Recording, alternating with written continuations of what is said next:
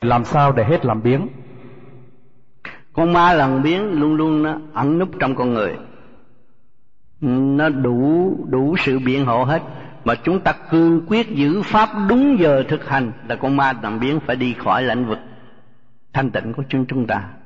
Mà nếu chúng ta nuôi dưỡng nó vì lễ này, vì nhất cái này, vì đau kia ờ, bận cái nọ, đó là con ma lười biếng của tập quán thế gian chúng ta phải dẹp con ma đó và phải trực diện với nó. Không bao giờ tha thứ nó được.